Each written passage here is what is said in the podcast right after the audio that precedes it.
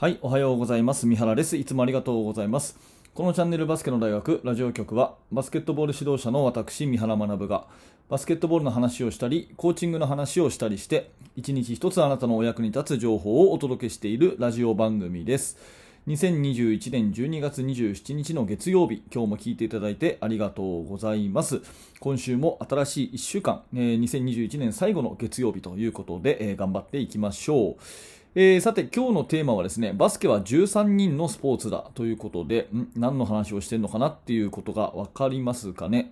ちょっと変なタイトルにしたんですがまあ相手チームが5人自分たちが5人コート上に10人で行われると思いきやですねあと3人いますよねって話です。そうです。審判ですね。レフリーの話。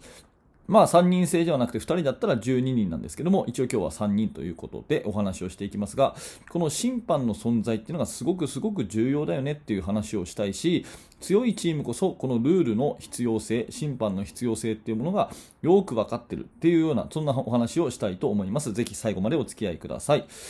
えーさて、えー本題に深く入る前に、えー軽くお知らせをさせてください。一つ目はバスケの大学のメールマガジンですね。メルマガ講座です。指導者の方に向けてメルマガをやっております。チーム作りのお役に立てると思うので、これを機会にメルマガの登録をよろしくお願いします。最初の1通目で動画のプレゼントもあります。下の説明欄に、えリンクがありますので、そこから登録よろしくお願いします。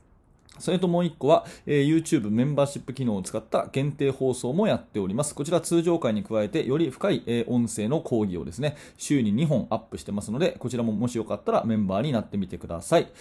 えーいずれも下の説明欄にあのリンクがあります。どうぞよろしくお願いします。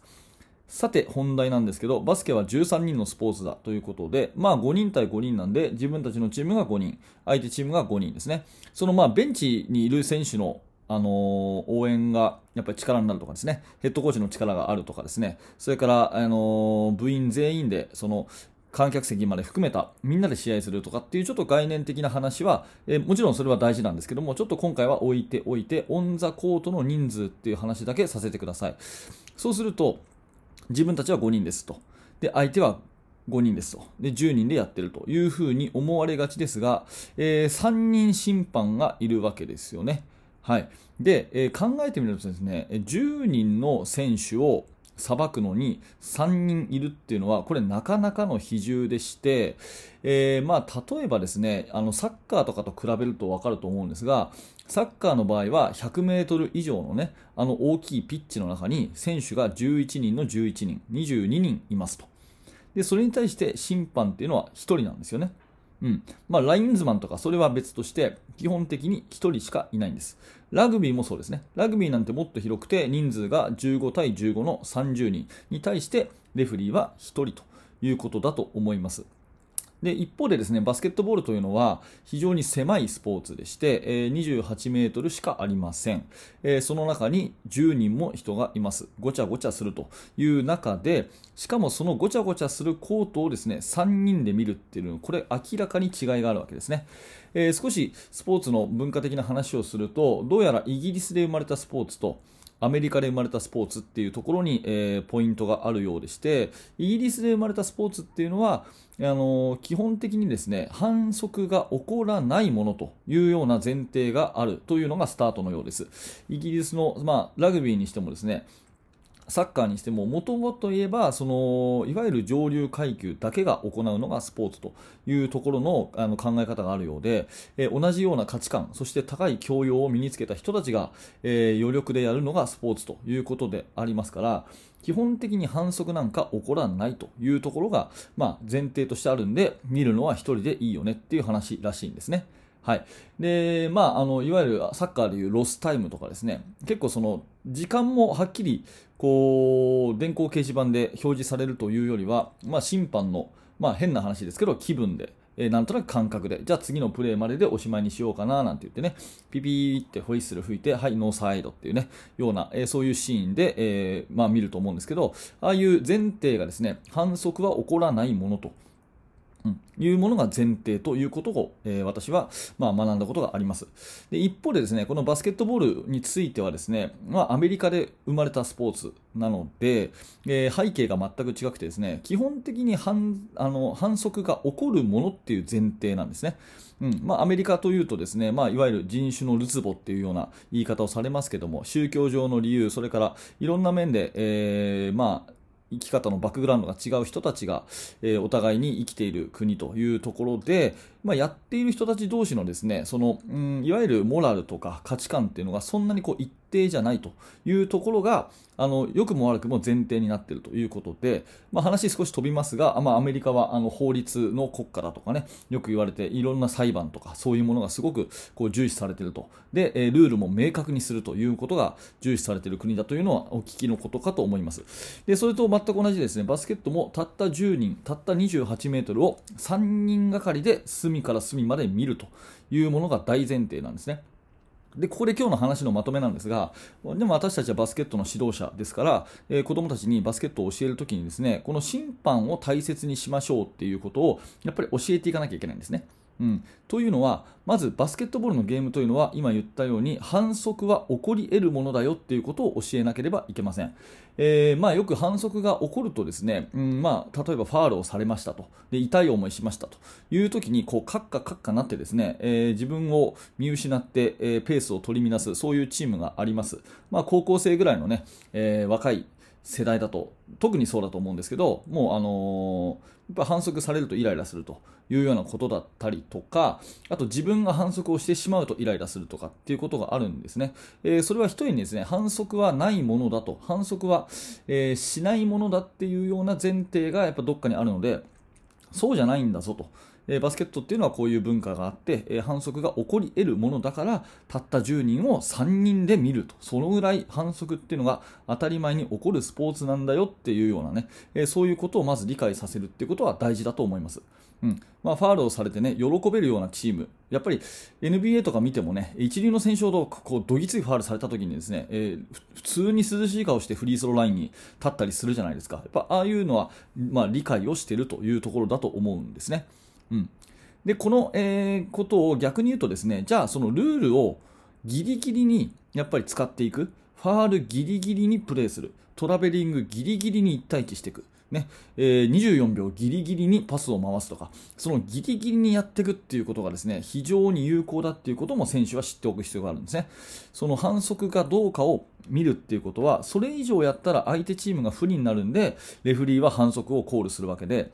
ね、トラベリング、あんなにステップ歩かれちゃったらディフェンスできないよねとかですね、あんなにパスを回されたらですね、ディフェンスもうついていけないよねとか、うん、まあ3秒のバイオレーションとかもね、あそこにポジションをあんなにいたらですね、圧倒的に不利だよねっていう時に笛を入れるわけなんで、まあそうではなくて、えー、そのああ、笛入れようかなっていうなった瞬間にそのプレーが成立するっていうんですかね。まあ、要はギリギリのディフェンス、ファールギリギリのディフェンス。ね、ブロッキングギリギリのディフェンス、チャージングギリギリのオフェンス、トラベリングギリギリのドリブルの突き出しとか、24秒ギリギリまでチームオフェンスをしつこくやるとか、やっぱりそのギリギリを攻めることがナイスプレーだよっていうことも教えてあげなきゃいけないと思うんですね。うんまあ、トラベリングをしないように、ファールをしないようにっていう指導は当然すると思うんですが、うん、何にもしないっていうのもまた競技として良くないと。反則は起こり得るスポーツだだからこそギリギリがナイスプレーだっていうところは、ぜひコーチも選手も理解しておくところじゃないかなというふうに思います。